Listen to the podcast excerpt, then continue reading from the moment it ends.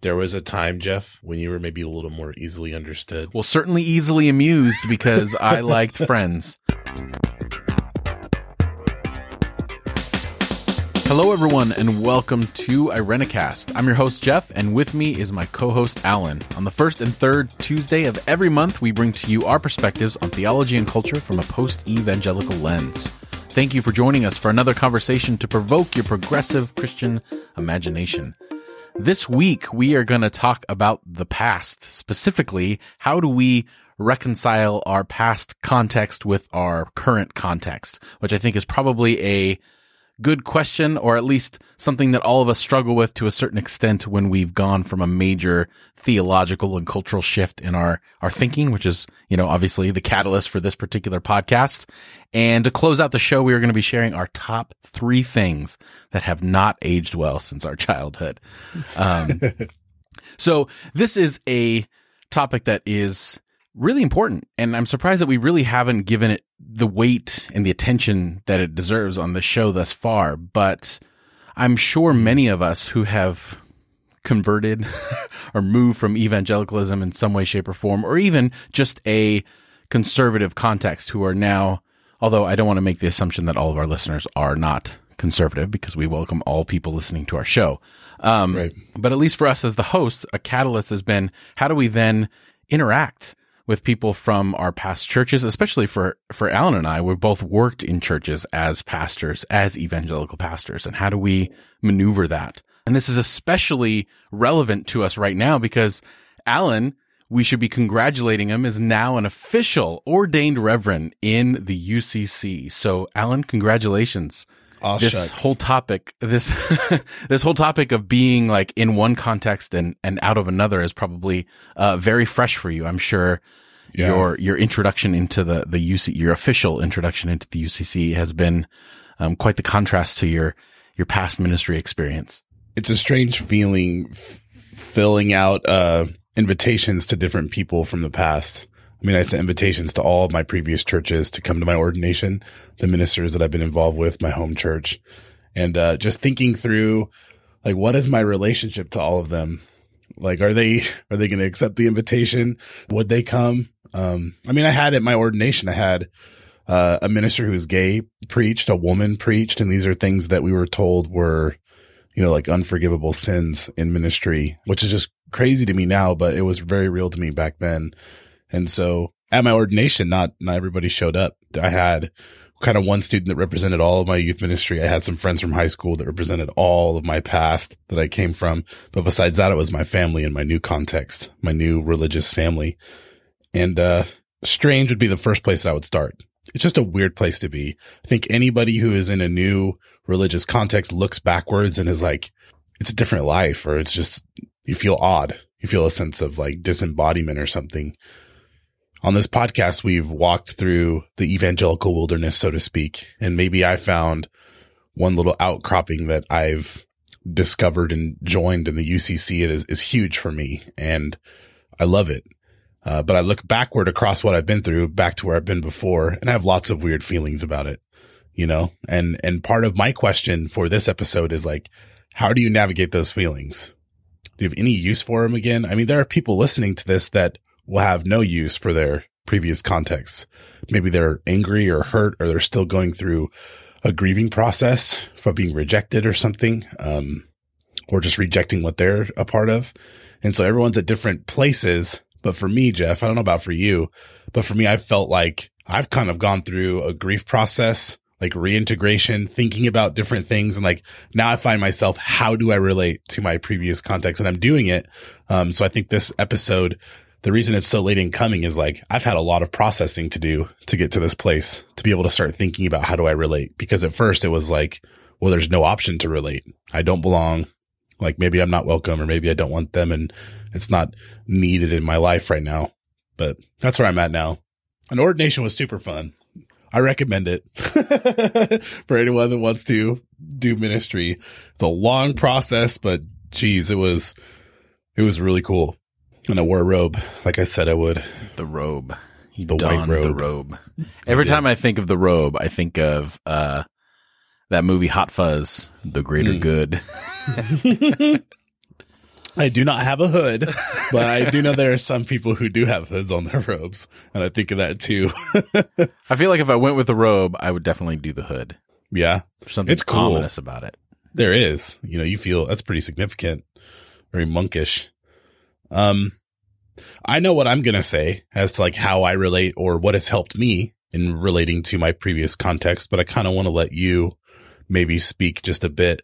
I'm curious, Jeff.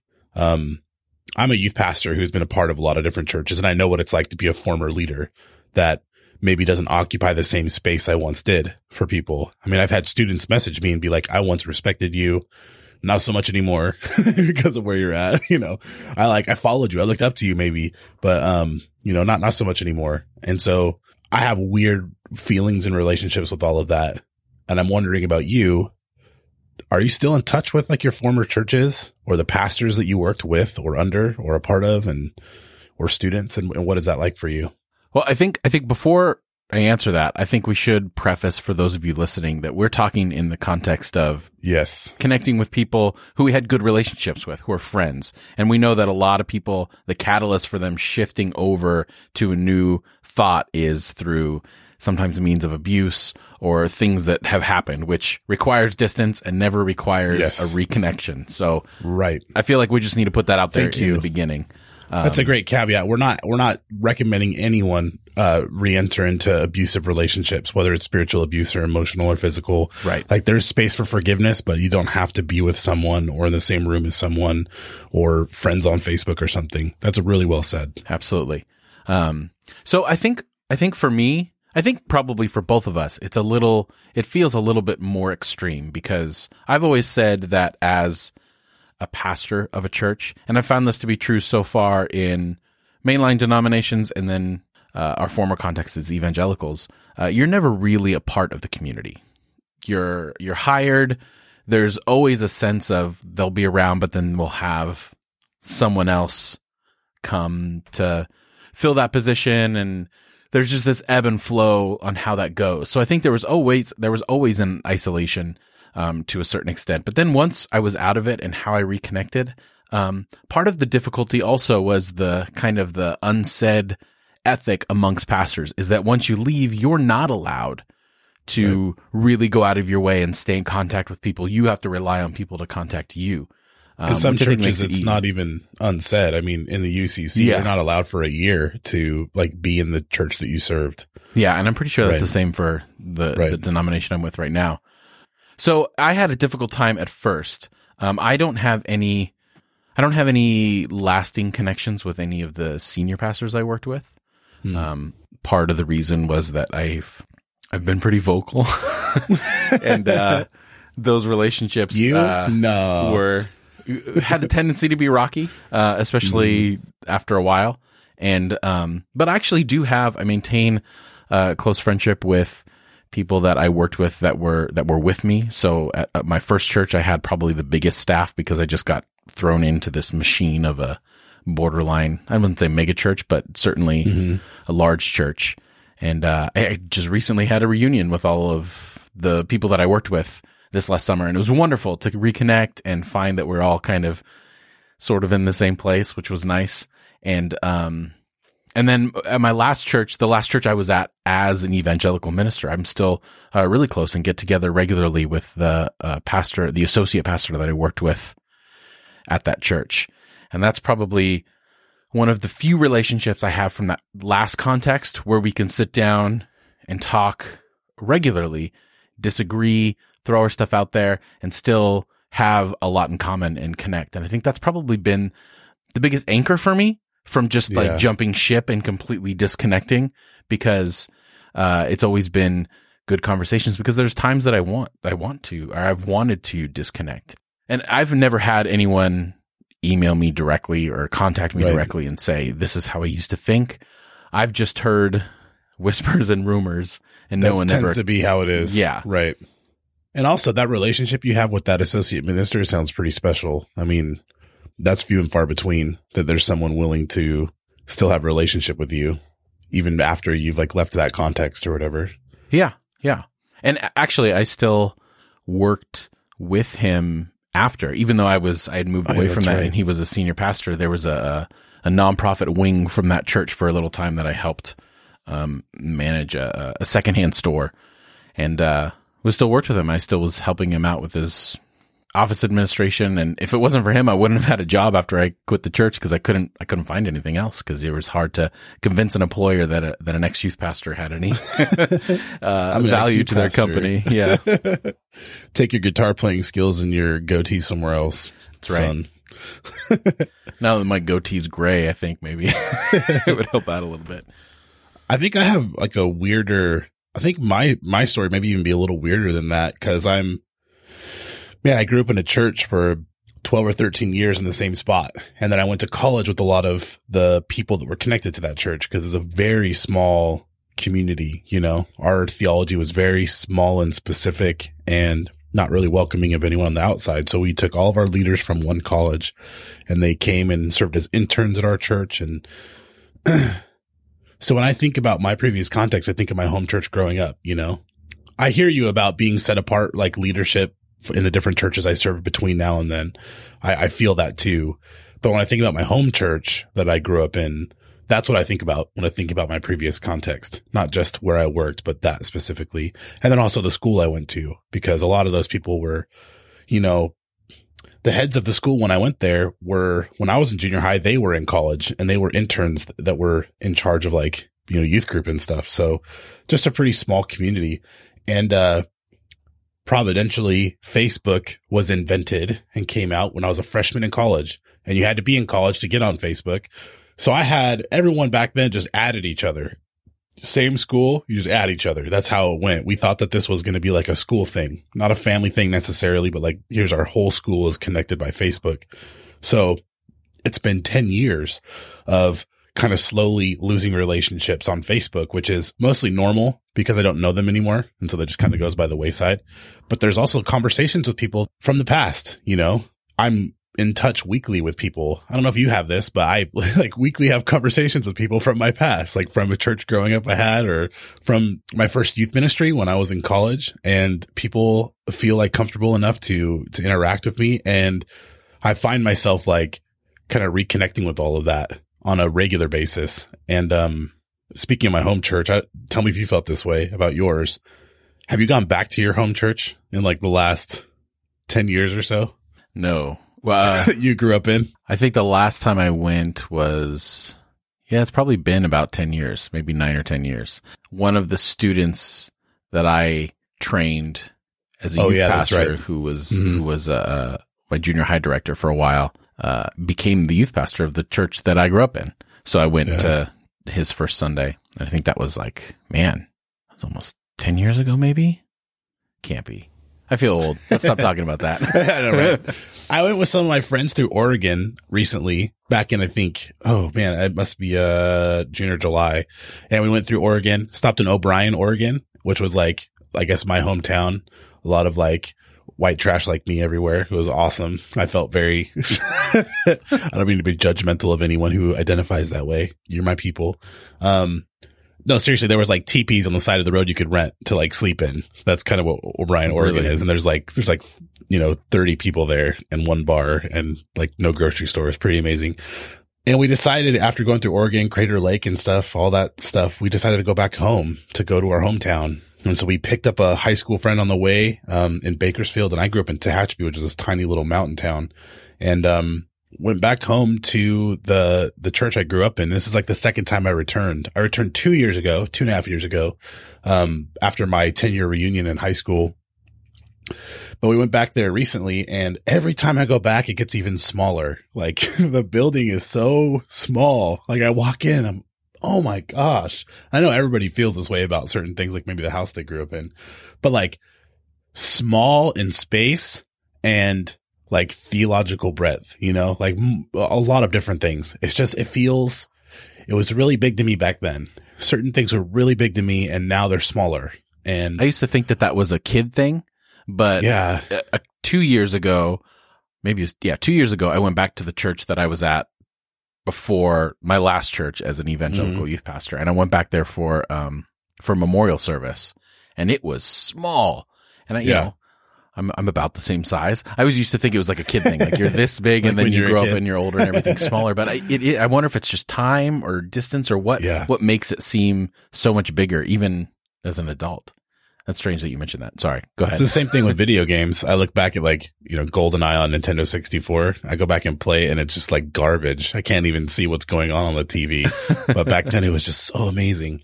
So I go back there and I'll just be blunt. Like there were elements of my growing up of evangelicalism that were maybe spiritually abusive, some ideas that were really hard, um, on my psyche as a teenager and on people I knew that I think are, are wrong and they're hurtful.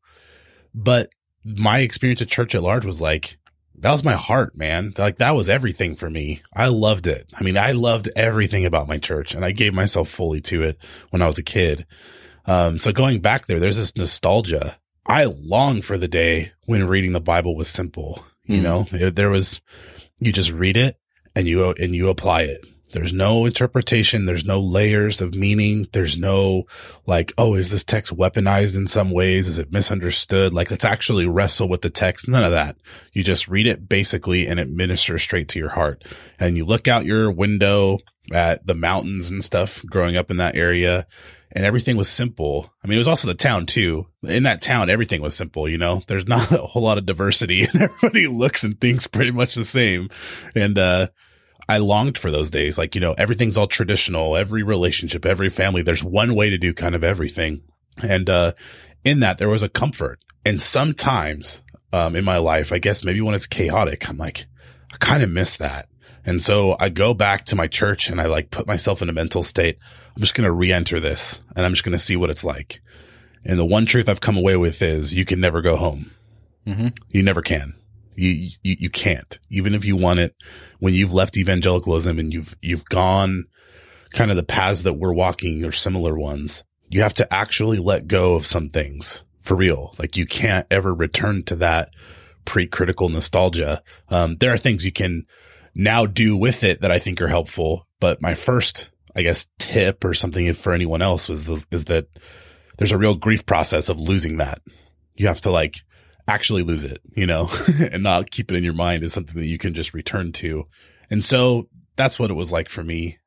On the other side of that, like relating to it in an honest way, I relate to evangelicalism as if it was a different religion. I think that is the one thing that has actually helped me in my process. This is where I'm at right now. It totally may change. Um, maybe it'll be helpful for someone listening, maybe not. But when I look at other religions, I allow them to believe what they believe. I don't try to explain their beliefs. I don't try to like pick them apart or own them for myself. Uh, I respect their ability to create meaning and, um, and express the, what they believe. And I do it respectfully, right? And when I look at evangelicalism, not so much so because it's my context. I'm like, I'm not going to respect this. I'm going to pick it apart and destroy it because this is what I've been given and I'm going to wrestle with it critically, right?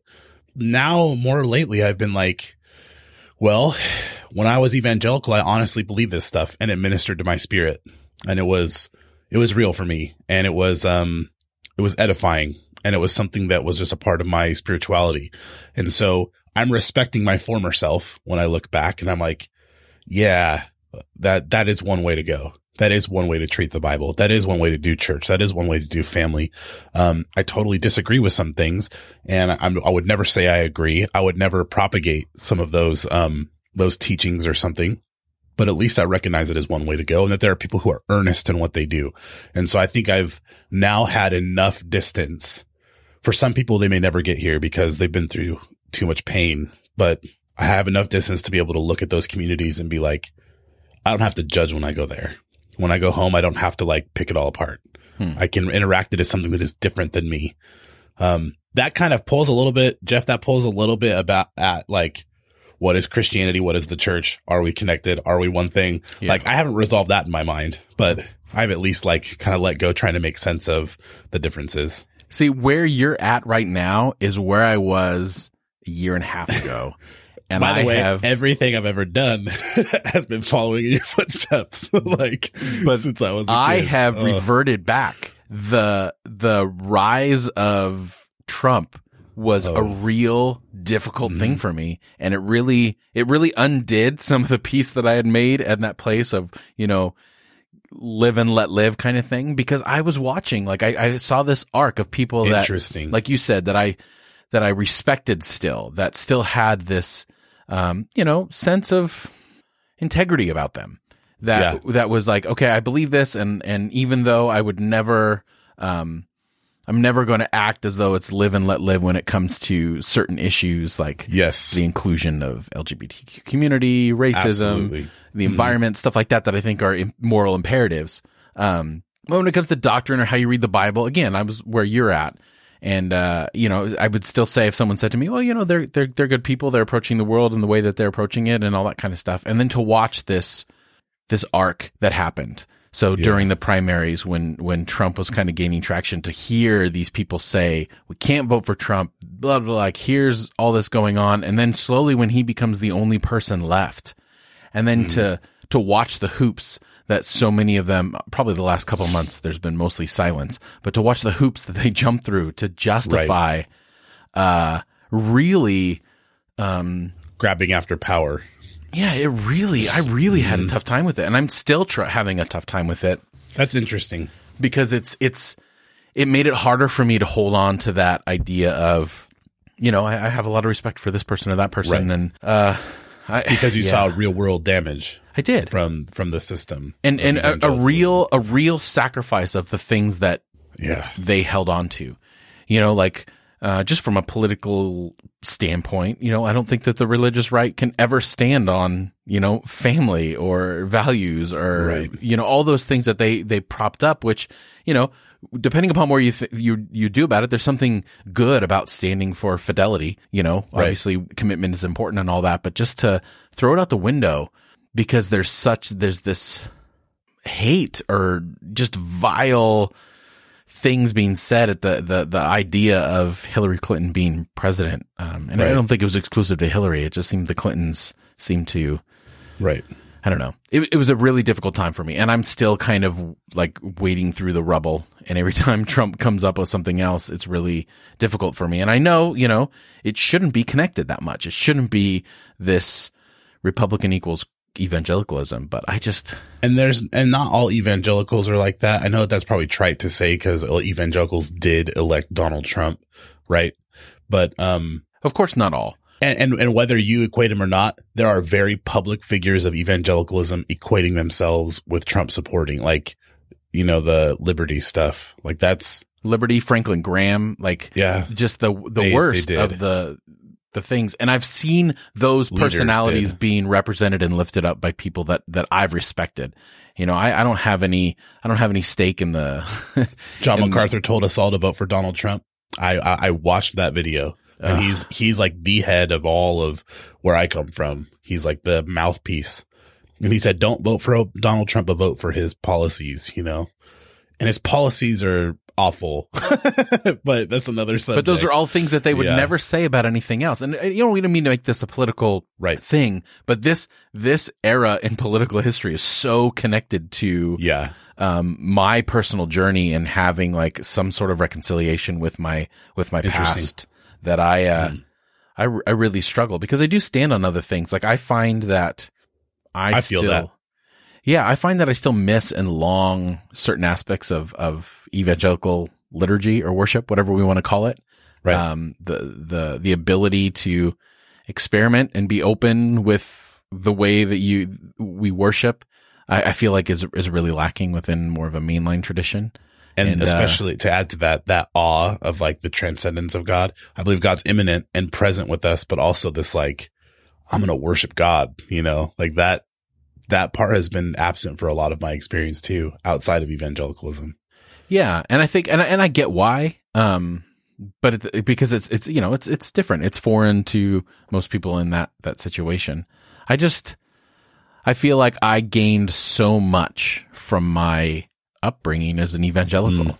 Like when I especially when it comes to like seeing kids and youth in churches that I've that I've been attending or been at when it comes to when it comes to more mainline denominations. Again, this is just my experience, but I remember just being so connected. Like youth group was such an important part of my life.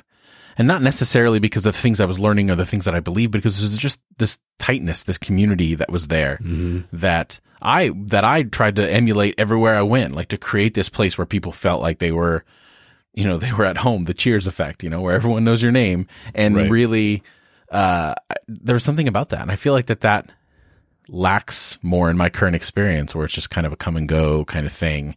And it's, it's only connected to each other. There doesn't seem to be this connection that our connection to each other seems to be glued together by the divine. Mhm. Um, which that I think that was a sense, at least in my experience with evangelicalism, that was a sense that I hope that I helped create in a way, um, through, you know, whatever leadership style I have. But I do want to clarify something that, that you pushed back on. Um, when I say that it's a different religion and I let them experience what they experience and say what they say and believe what they believe without feeling like I have to correct them or change them or anything, it's not just a live and let live for me. I still believe in the marketplace of ideas and philosophy and really, and I, I don't think it's like, oh, anybody's truth, you know, everything is fine. I think there are some harmful ideologies and I will go out of my way to defend good ones and I will spend my life in thought, in politics, in on the ground stuff. I'm going to fight for refugees, you know, whether your religion defends them or not. And these are things that I always push for, but I'm not set out to invalidate people's experience of God or of worship.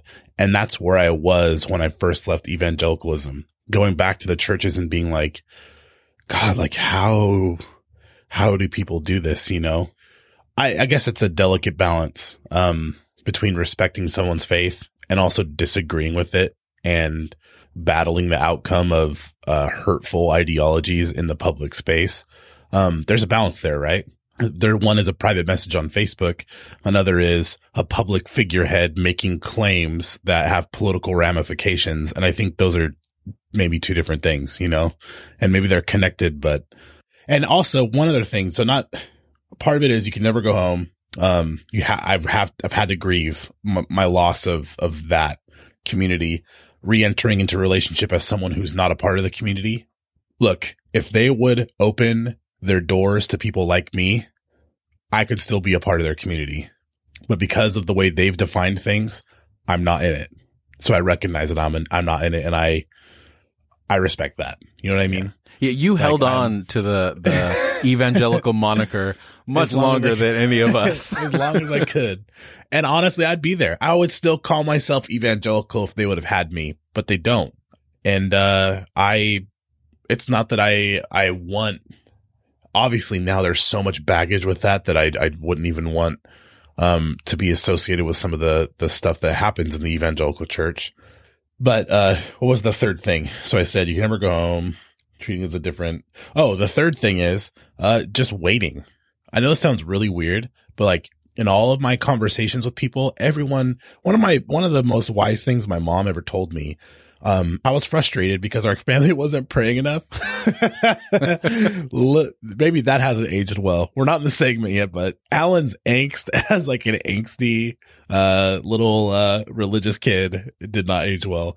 And I go to my mom, I'm like, we're not praying as a family. We're not praying enough or something. And she takes me aside and she goes, those are good feelings. And she uh, validates that. And then she says, and Allen, you have to know that everyone's at different places. And like that was really big for me as a junior hire. I was like, oh, okay. That's true. Everyone is at different places and that's okay. And so as I've gone through my process, there are people that were very combative at first, um, that were very upset at me for kind of switching teams or abandoning the true gospel or something like that. Um, which is so weird, dude. I believe in Jesus. Never mind. That's a totally different sidetrack. I don't have to say that I'm the same. Um, and I waited. I waited for those people. I just, I, I, I still hung around, you know, like whether it's online or whatever. I didn't burn ties. I didn't defriend them. I didn't like rail against everyone. Um, I clearly stated what I believed. I posted stuff that was like, this is why I accept evolution, you know, like years ago. And people were upset about that. But like, I never attacked anyone. I really, um, just kind of remained present and left open relationship. There are so many people who have arrived at different places in their faith journey where they're no longer fitting really well into that mold anymore. And they've talked to me. And so, um, I think sometimes this is a waiting game. People may never come around or may never end up where you're at. And that's totally fine. I'm not out to just make everyone like me, but it's actually given, um, a lot of freedom for people to feel like they're safe around me. And man, if, if you can be safe, a safe place for people who are in your former context, they're not getting that where they're at as far as evangelicalism. If you're a former evangelical and you're following maybe this podcast and you, you're inspired by some of the stuff that we're saying, God, hear my call. I'm going to be preachy right now. Be a safe place for the people who are processing their crap in your former places whatever you do, like, I don't know, season your stuff with grace. Yes, stay strong for what you believe, fight what needs to be fought for, but leave open relationship because people come around and not everyone from your former context believes the same, the same thing. They're just forced to be in a mold. And, and when that starts to shake up, like they're going to need people like you, you know? Yeah. And, and I think that that's a, that's an important point because I think if we all think back to our times where we were questioning and we were looking around and feeling like, I don't know if I could talk to anyone about yes. this. To know that there's someone there who's still connected to you, that you've watched that journey that at times you might have been disgusted with, but now you're kind of like, oh, you know, maybe that makes a little bit more sense and maybe I can get on board with that and maybe, okay, I'll, I'll talk to them. Cause I, I think, I think keeping those lines of communication, again, assuming that there's, it's still a friendship and there hasn't been this, you know, any kind of, um, right. Uh, abuse or anything like that I think that those are important things. And I think I had those people and sometimes they're even just like authors or something. I'm like, ew, they're so far off base. They're so wrong. And then I come in my faith journey to a point where I'm like, oh my God. like so they're right. so helpful. Yeah. Holy crap. they're life giving. Man, I need them right now. And like that, that's happened to me personally. Yeah. And I think, I think it's, it's a matter also. I mean, obviously all of this is just a, byproduct of deconstruction. It's yeah, that whole process of, of, I'm tearing things down, I'm rebuilding things, and you have a love hate relationship with your former context. You have seasons where you're like, I don't want anything to do with this. I want to get out of there. And then you have seasons where you realize, okay, these were important building blocks in who I am now. And yeah. it's an assimilation process is how do you take all this stuff and how do you you you reuse some of the materials from your deconstruction in your reconstruction yep. and where does it fit in in new places and that's a that's a difficult journey and it's a journey that i think to on a certain level can be a healthy thing to to do it in a in a semi public way whether it's through social media to know that for people that are still in that context that may be asking those questions. Yeah. Oh, and it may what? be hard and lonely though, because there are people that are watching that who are still using those constructions and buildings and you're sitting there doing all of that stuff. They're going to be offended by it or it's going to touch uh, on their identity or something. And so, yeah, it, it may be a difficult thing and maybe isolating, but part of that public thing is, is important mm-hmm. if you can if you and can do a, it that way. There's a range. Like yeah. Allen and I are probably on the opposite spectrums as far as like how much we choose to interact when it comes yeah. to Facebook and certain things that come up.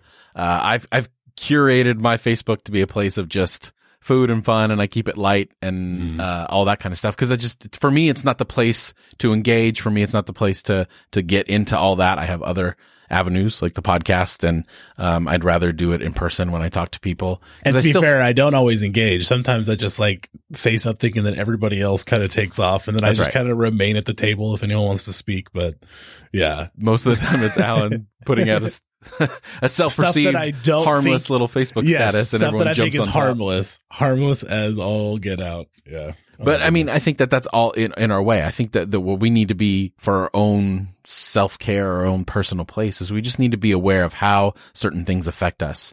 And if it's becoming unhealthy for us, then sometimes we do need that distance. Sometimes we do need that time away. Sometimes we do need that place. And I think, I think probably for us, it just seems natural to hold the course and do things a little public because that was the nature of what we did when we were in evangelicalism. Yes. We were we were right. pastors. We were up front, and I know that's not the way for everyone else. Absolutely, and and I'd like to know if you're listening to this conversation and you have tips or even just experiences. If you want to write a little like, "Hey, this was me going home," or "This was my experience with it," or "I want nothing to do with it," we'd love to know that. Like we we developed personal relationships with some of our listeners, and like I want to hear your story. I mean, it's it really does matter to matter to me. So send it to us on the email or there's a hundred different ways to connect to us. Yeah, we have all of our information uh, on the website, irenicast.com, or in the show notes for this particular episode, which is irenicast.com slash 105. Um, but yeah, I think that this is a really a, a big thing, and it it eb- at least for me, it's ebbed and flowed so far as far as how much I can reconnect. And I think it's much easier for me to reconnect to the people than it is the places. Yes. Uh, you, Right. you mentioned going back to your church. I don't know if I, I don't know if I've ever been back to a church that I've left with the exception of my home church and actually gone back for like a Sunday morning service. I've never, Really? I've never done that. I Never. did it. It was so surprising to me how much every song was about like uh, the penal substitutionary atonement. I mean, the introduction song, every single song was like, I, I've, I've crafted worship services now being out where I'm at. And I'm like, man, this is, this is a one trick pony. no offense, but like, man, it's the stuff you see when you're gone for a long time is kind of blaring, you know, in your face. And, uh, anyway, it's a, it's an odd experience for me for sure. I, I went to, I preached at an evangelical church after I had started working at a mainline church. I'd been there for maybe a year, year and a half. And, uh, I physically in, I forgot how like much physical endurance you needed. Cause you know, for an evangelical service, you're standing for a long time for worship, you know, Uh, three to five songs lazy, depending dude. upon the church. And I'm used to, you know, getting up and getting down. right. but I was standing up so long. I was like, man, I'm going to sit down soon. I know for me, it was the 45 minute sermon. It was like, I grew up preaching 45 minute sermons. Now they're 12 or everyone gets upset. And, uh, I went back there. I was like, wow, wow, dude. Yeah. like this is crazy. This is, I, I love it though. If, if I could go back to that, I would. Um, you go back to preaching tw- 45, 45 minutes. minutes. That's why you have a podcast. Well, now. I'm, I know I'm long winded, dude. That's a, that's the problem. I just like talking. I messaged my former youth leaders from when I was in high school and like former students that were in high school when I was in high school, the older ones who led worship. And, uh, we had a really interesting worship like band when I was, when I was younger. All these people would train younger people in worship and they would actually write their own songs and stuff. And it was like this, it was all acoustic guitar, right? Like everything was written for guitar. And, um, I messaged them and I was like, Hey, I'm introducing new songs to my church. Would you be willing to send me like songs from the past? And like, this is crossing enemy lines, dude. Like they preach sermons that are like, I'm sending people to hell in my church, right? Like, and so they were, they were gracious. They were like, yes, I'll send you all the stuff. And they just Dropboxed me like, the entire set list of every camp that was ever done, like all of the, the documents for all the worship, all the core songs, all the extra ones, the devotionals and stuff. And I was like, wow. So I combed through it. Like, I want to say a thousand songs, dude. There's a lot. And, uh, I picked out four that I thought were usable for my context now because some of them are a little bit maybe not. And, uh, I actually started teaching him to my church. So talk about in it like integration and like reconnecting to my past. I'm like standing up front teaching these brand new contemporary songs from 1985 um to all of my my congregation. But it's been really fun. Yeah, it's interesting for sure. Um anyway, that's a side note. you know, it's funny that you mentioned the whole worship thing, and I know we've touched on it throughout this conversation, but man, I, if I, if I had to pick one or the other, thumbs up, thumbs down, I much prefer the evangelical worship overall, Right. just as far as, as an experience on Sunday morning than I do with current mainline. I don't Right. know, is it mainline? I, I always say that. I Mainline default to that, but I guess traditional. that's, yeah. yeah. Um, it's And just, I hear that everywhere. I hear that everywhere from all my former evangelical friends and ministers.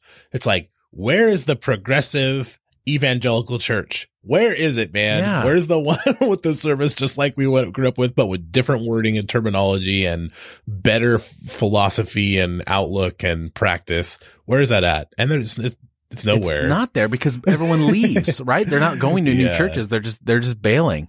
And I think that uh I think that particularly mainline denominations are are, are missing out on Yeah. opportunity to bring a whole generation of people in. Well, it's happening just- right now because of the Trump stuff. There's a, a billion articles. We can link one in the description. Articles of people leaving conservative churches looking for more liberal ones because of the Trump era, because they're sitting in churches that are not addressing these real world problems. These, the stuff that's happening with Trump. No, I know I know that's happening, but it it's it's such a contrast in worship style. Cause I, I don't even think it's a matter of like contemporary versus tradition. I've always hated No. that dichotomy. Um, I think it's just a matter of context, right? Like Yes. You're you're providing a space and too many times churches want to inform instead of invite. And I think that the, there's a subtle difference between that. Like both require presenting information as far as here's about, here's, here's a doorway into our context. Here's why we believe this. Here's what we do it. But teaching that in such a way that's inviting as opposed to just like, here's the information and, and leaving you to your own devices. Cause honestly, my latter part of my time in an evangelical church, I really started to embrace the idea of liturgy because I, I experienced it through a way that I, I, I understood its meaning before I understood its practice because I wasn't in a church like that. And, And I, I, wish, read, I read those books that you had. they were Yeah. all over your house. I picked them and I wish that more mainline churches would be more inviting in the way that they present their liturgy because I do think that there's power in it. I think there's amazing things in it, but I also think that you know, talk about everyone always talks about, and this this is kind of a side note, but it's a rant, and I'm going to do it anyway. But everyone always talks about how like the hymns are full of theology. But every time someone sings a hymn, I think the theology is awful in those hymns. It depends on which hymn. Those stuff from like the early 1900s and like the mid 1900s. Oh my gosh. It, it's like, it's some of the most, no offense to everyone who loves it. It's pretty vapid, dude. It is. It is, and there doesn't seem to be this uh, willingness at all to change the wording. Like it's so patriarchal. Uh, a lot of it is like it's. I I just don't like it, and I could Yeah. say the same. Obviously, the words of a lot of evangelical songs, I you know, praise songs or whatever, I agree the same thing. But uh, I just wish that there was.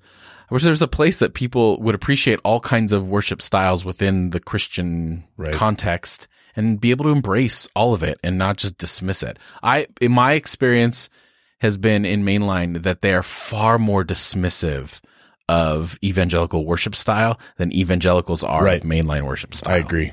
I would- I would agree with that in general. I've seen that too. And and dismissive is a nice word that I'm using sometimes it's just like like I don't even want like they'll start talking about it. And I don't even say anything because inside I'm like, well, it's not that bad. You know, you've never experienced it and you're just trashing Right. it for no for no reason. I know. but my, it's all about relationship and like physical proximity. Could you take some of the people in my church and they went to a, a bigger evangelical church for the first time and listened to worship? They're like, whoa. Everybody was singing up because they're looking at a projector or a screen and not looking at the books. Like, oh man, it was so crazy and different. I, at the church that I'm at right now, we switched to looking up at the screen and it was louder. Like people, know. it felt That truly bigger. is a side note. That truly is a side note to this conversation. But I do feel good. This side note. conversation is just the beginning. I want to hear from from everyone. Like, what can we do to relate to to our previous context? Is it worth it? Even that's what I want to know. Yeah, absolutely. And how much of your previous context have you come to terms with? Do you actually Yeah. embrace and are thankful for? Because I think that that's an important part of the process. In order to engage, there still needs to be To some people, Some that's kind going to of- sound offensive, but it's important for me. least for commonality me. is important for any kind of connection with someone to, to, to know that you're on the same level on some level. Mhm. That's a little convoluted, but I think it makes any sense. Uh, so yeah, comment to the show. Reach out to us. We have we have a presence pretty much on any social media platform. All that information is in the show notes at irenicast.com slash 105. And uh, we want to continue to explore these ideas and have conversations like this that are a little bit more informal, but and and more based on experience because that's kind of where we're all at. And uh, we again, we really want to take this new era of Irenicast and really have more conversations and more engagement with you, our listeners. So, um, again, all the information at the show notes, irenicast.com slash 105. So on the other side of the music, we are going to be sharing our top three things that have not aged well since our childhood.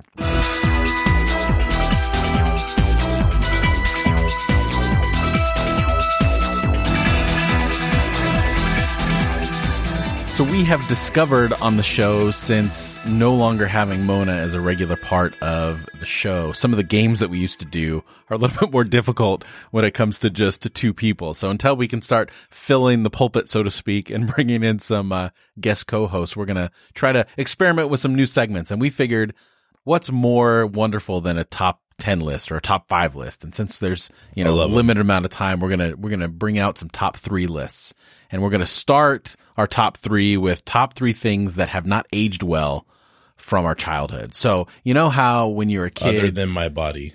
yeah, other than our our physical endurance um, or hair color or hairline. Your Uh, sciatic nerve. yeah. Uh, so you know the, the, those things that you were like you had this fond memory of when you were a kid, and you go back to try it as an adult, and you're like, oh man, I should have just kept that memory and not experienced this. Uh, so so we have the top three things, and these when we say top three, we are gauging them by its level of disconnectedness, I guess. Yes. of Um, not aging well. Right. Of right. spoiledness. So let's let's start with with number three. Allen, what's your what's your number three? So I actually, this is the hardest segment I've ever done on the show. We've had some hard segments, but, um, the level of invisibility toward my own shame that I still have is unrivaled by anyone I've ever met. I don't feel shame. Everything is amazing to me and fun, and I should be ashamed of some things that I'm not. So I had to really rack my brain, like, what hasn't aged well? And uh, these three are the three things that came to mind. Literally, I have none others because I'm, you know, I'm just who I am. Lovable kid next door. Uh, There's Number something to be said about that, Allen. There's something something special about something that. good to be said about that. My heart has aged well. You've not been disenfranchised by the world. you know, my older brother, God, I love my older brother. He had to teach me how to be cool. He was like, Allen, that's not cool. He, it was like, you know, how I met your mother interventions or whatever. Like everyone sits down. He had those with me. Hey, Allen. And I would be like, thank you, John. that means the world to me. Uh, so the first one, uh, number three would be my rock collection. Um, I had a really big duffel bag. It was a duffel bag filled with like random rocks, not special rocks, not special minerals, just like rocks you find that look different than other ones all over the place. And I would just have this big duffel bag full of them. And I look back at it now and I'm like, yeah, the indiscriminate rock collect rock collector doesn't age well. It's a So good what's wrong with this kid? Yeah. I, So I have a feeling that our uh, our top three are going to be very different in terms I think of like so, genre and category. Uh, Probably. uh, clearly, I am not a rock fan I didn't grow up with TV, Jeff. unless it's the rock. exactly. Um, I grew up with rocks, Jeff. yeah, all mine is all mine is TV, movies, and food. So I'm just gonna I put used that to out like there right sh- there. sharpen sticks on the concrete out back so we can make bows and arrows to go hunt animals. That was not my uh, really? not my thing. No, oh man. I, I certainly played outside a lot, but I didn't. I didn't play like- out I didn't, I didn't do weapon. I didn't do man things. I didn't do guy things. That's because your police were driving around. Oh Uh, man! All right, so my number three is fresh for me because uh, over the summer the movie It came out. I don't know if anyone saw it the the remake of the the novel by Stephen King, and I I read the novel when I was in high school, but I remember when the original It miniseries came out on television and had Tim Curry as Pennywise the clown. And I just had this image in my head of Tim Curry being terrifying and just the perfect casting and, and that, that whole miniseries being really, really scary. And then I rewatched it in preparation for the new movie to see like, hey, how does it hold up? And it does not hold up. It is, it was awful. It was horrible acting. It was just, I mean, Tim Curry still holds up a little bit, at least his particular performance because it's Tim Curry, but man, it did not hold up. I was really disappointed that I even watched it because I now I have no notion of it ever being anything good. Which is right. you ruined that childhood memory. I did. I ruined. I ruined a lot of childhood memories. hey, this is this is uh, on point for this episode because you know we're relating to our past. That's right. It's a great idea, Jeff. This is right. Number two for me, the one thing I could think of to be that didn't age well. There's pictures of me from sixth grade. I used to go to school with uh, purple sweatpants and hiking boots with um the the shoelaces were those twirl shoelaces that you don't have to tie; they just twirl up, you know. and uh hiking boots didn't age well. I mean, I look back at it and I'm like, I was the kid with hiking boots at school, you know, that like kind of chubbier white kid with hiking boots is just not, it doesn't go, it's not good, not good. But at the time, way freaking cool. The 90s was a weird, weird decade for a lot of people, but weirder for me.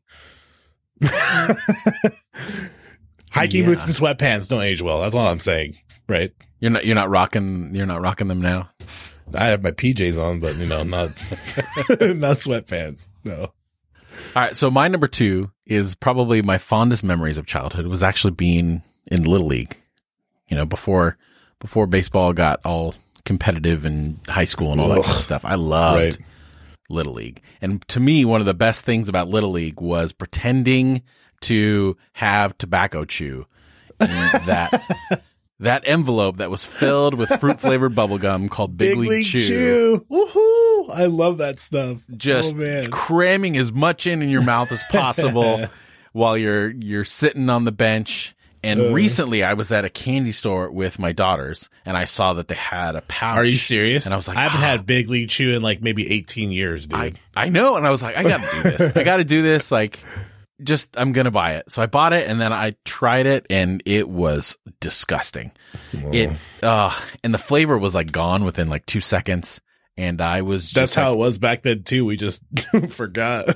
I felt like my childhood and the memories of Big League Chew was like this freshly painted mural. And then someone just threw a bunch of water on it and it just faded and smudged into, to nothingness. a gloop of unflavored. I should have just like looked at the package and allowed like the nostalgia to flood over me and then just walk out. But I didn't. I tried it and I regret every moment of it. That's a good metaphor for a lot of things. Big. League Chew. Like. Don't try it if you had good memories of it. I did have good memories. I still do, and part of me wants to go try it now. Sit in it, Like, Allen. You're you're you're gonna lose it. And I used to wait to catch fly balls or whatever foul balls because if you caught a foul ball and ran to the like snack bar, they give you free Big League Chew, dude. Oh my goodness, the Little League Anyway, snack bar. Good that's times. sad. Okay, so my my number one is a movie. Um, it was a movie that was one of my favorite movies as a kid, and I rewatched it and probably brings me the most pain. Um, and that is the Buttercream Gang. Have you seen this? It's like a Christian movie. I have not seen it. I've heard of it. I've heard you mention it several times. I think And- now we're gonna have to have a party, Jeff. We, You and wait, me- you know what? Maybe we'll do it for Divine Cinema and we'll I have don't you on think as a so. guest. It's too painful to watch for Divine Cinema. You know, like there's this angry kid from the city, and you know he leaves, he goes to the city, changes, and comes back, and it's just like the Buttercream Gang are these people who help uh, this these kids who form this like little club, and they help people, like you know, they they bring stuff to people, old people, and they help people, and they like there's this older kid who's like troubled. Anyway, I went back to watch it and like I can't I couldn't sit through like 5 minutes. It was just it was absolutely terrible and uh every awful thing that you could possibly think about um Christian movies in general and that whole time period of the world. It was it's all there. So you're not to watch it. It did not hold up well. Yeah, I I've never watched it, so I have no fun. None of my it. Christian stuff held up well, dude. I, I used to stuff watch stuff hold up well. like McGee and me in my head from when I was younger. It's like awesome. It's like this little, you know, cartoon character that comes to life and like, it's like this Christian family film. You look at it now and it's like, oh my God, there's some awful stuff in here. Yeah, doing just terrible. Divine. Cinema, I've re- reviewed some of the movies that I used to like. You know, because when you're a youth pastor and you wanted to show movies, you always had to like be The pretty Visitation. selective. And the hoops that I jumped through mentally to say, "Oh, this isn't too bad. It's pretty good." And I've gone back and watched some of them, and it's like, no, it was never good. And Young I, Jeff, we need to have a justified it. conversation. Huh?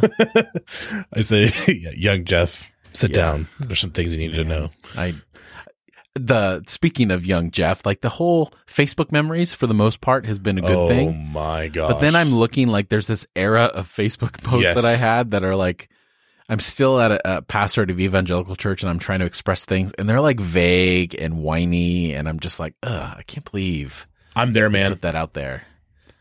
I think mine are a little more immature than yours because you know how when you're immature you say certain things. Thank God Facebook wasn't around when I was in junior high. Oh my god! Amen. Oh, Amen, everyone.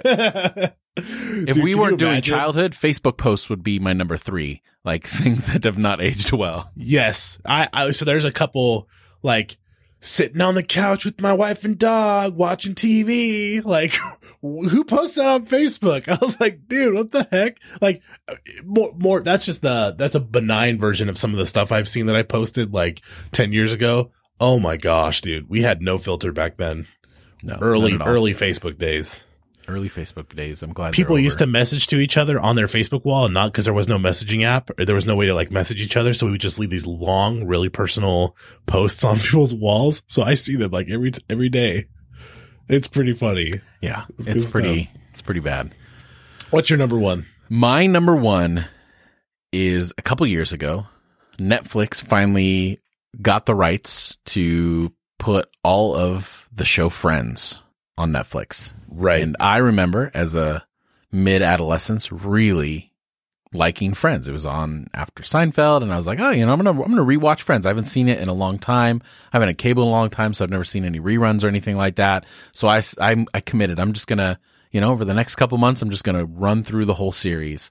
And, uh, there may be some hate out there about what I'm about to say, but it did not age well. In fact, I hated it. In fact, the only redeeming quality of Friends was that it made me like How I Met Your Mother even more. And I actually like gained respect for Ted. And if you don't know me and if I haven't said this on the show at all, is that I loved How I Met Your Mother, but the character of Ted from How I Met Your Mother, I despised. He's pretentious, whiny, over romanticizes everything, and I just wanted to slap him every opportunity I could get a chance. But then I watched I was Friends. there for some episodes, and you had a long running duel with that man.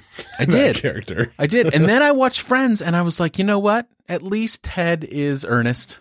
And you know, there's there's there's a genuine nature about his Oh goodness. douchiness. But Ross from Friends, the worst character on television Really? ever. There was nothing redeeming about him. He was selfish. He was whiny. There so he was wasn't a complex character, just kind of nothing one- complex. There's nothing complex about that Oh. show at all. In fact, all of the humor when it comes to the guys was either like homophobic or like super like macho Right. kind of humor. And it was just over and over. And it was essentially the with the same laugh joke. track.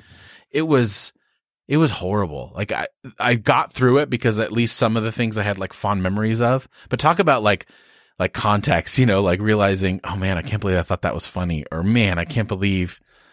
Yeah, it was, it was, it was horrible. There was a time, Jeff, when you were maybe less complex and a little more easily understood yourself. well, certainly And easily you- amused because I liked Friends. I miss that Jeff. Ugh. that Jeff was a good Jeff. It was, I, I, it just didn't hold up well for me. So Uh, I'll, I'll so receive gonna, your so hate I'm mail. gonna watch a fri I'll watch a Friends episode because I've only seen one and I couldn't. I have no staying power with any TV show ever except Stranger Things. But I'll watch one episode of Friends if you watch Buttercream Gang. Deal? I will watch Buttercream Game. I'm really tempted. I think that should It's be pretty a rough. divine, divine cinema episode. If it's, I don't a- know about that. You should watch it first before It's a you bad say Christian that. movie. well, if I watch it, I might as well not waste the time and do a podcast on it. oh, that's great. oh man. All right. Well, I think that that will uh, do it for this week's uh, journey down memory lane. If you enjoy what you hear and you want to support the show, you can go to irenicast.com slash support for a list of ways to do so. And again, we want to hear from you. Tell us about your experiences. Uh, interact with the show by either leaving a review or a rating on your preferred listening platform or preferably sending us an email. Our email addresses are on the website, on the show notes at irenicast.com slash 105. And, uh, we, we want to hear from you. And speaking of hearing from you, we got our very first international Apple podcast review from Catherine, a longtime listener, very supportive of the show, and from New Zealand, which is awesome. And she said, fantastic for theology geeks and Christians with questions. I love this podcast. I have a Bachelor of Divinity, and Irenicast helps me keep my theology brain going. Allen, Jeff, and Mona and their guests have also opened my eyes to ways I can be more inclusive and more like Jesus. Uh, thank you so much, Catherine. Uh, we really appreciate those reviews. They're like fuel to our fire. So, um, so yeah. So, um, Allen, what do you got going on this week? How can people find what you're doing? Um, we're doing our second installment of Intersections, which um, there are three amazing reverends who are a part of the UCC that come from evangelical context too. Seventh Day Adventists, uh, some Lutheran um, backgrounds and evangelical backgrounds. And uh, we're doing a brick and mortar version. And I've announced it several times, so I'll just cut it short. But we're meeting at a pub in Roseville. If you're in Northern California, look it up. It, intersections, facebook.com backslash the intersections. Um, we're basically just eating and drinking and talking about certain topics. And uh, the topic we just covered is actually going to be our next our next thing. So that's coming up. Oh, and also, uh, I'm visiting on, uh, this week. So tomorrow, um, I'm visiting an immigration detention center in my city. Apparently ICE has immigration detention centers all over California. And there's one like four exits on the freeway away from me or three. And, uh, I'm going to go with a volunteer program that serves a dual purpose to end isolation for some detainees that they actually have visitors, people coming there to see them to the, so that they know someone on the outside and also as a watchdog for the, um, institutions that detain people, um, immigration centers. And so I'm going with that volunteer program. It's all over the United States and I'm checking it out for the first time. I look forward to figuring, finding out about it, doing the work and then maybe, uh, bringing some interviews in the future to the podcast on that That'd specific thing. Yeah. Yep. And then maybe you, you all can get involved too. We'll see. Sounds good. And as usual, the only thing I got going on right now is the second podcast, Divine Cinema. We are we are posting on the second and third Thursdays of every month, and the next episode that comes out, uh, we're going to be doing one of my favorite movies called Calvary. It was a 2014 Irish film about a Catholic priest. The opening scene of that movie is he sits in a confessional booth, and you don't see who's in the confessional booth, and he says, "Father, I'm going to kill you." I was molested by a priest and the world won't pay attention if I kill a guilty priest. But if I kill an innocent one and it becomes this essentially passion narrative, right? So he takes on the Christ role, not in like the typical American Christ prototype where they become the hero and they sacrifice for others, but in the, the sense of here's an innocent person taking on the punishment of someone else's sin. And it is beautifully shot, beautifully written, beautifully acted. Uh, so if you want to hear a review of that movie, uh, listen and subscribe to Divine Cinema. It's become uh, a fun podcast to do. So a nice, nice spin-off from some, some of our past episodes. All right. Well, that will do it for us. So for this week, I'm Jeff I'm Allen. and thanks for joining the conversation. Peace.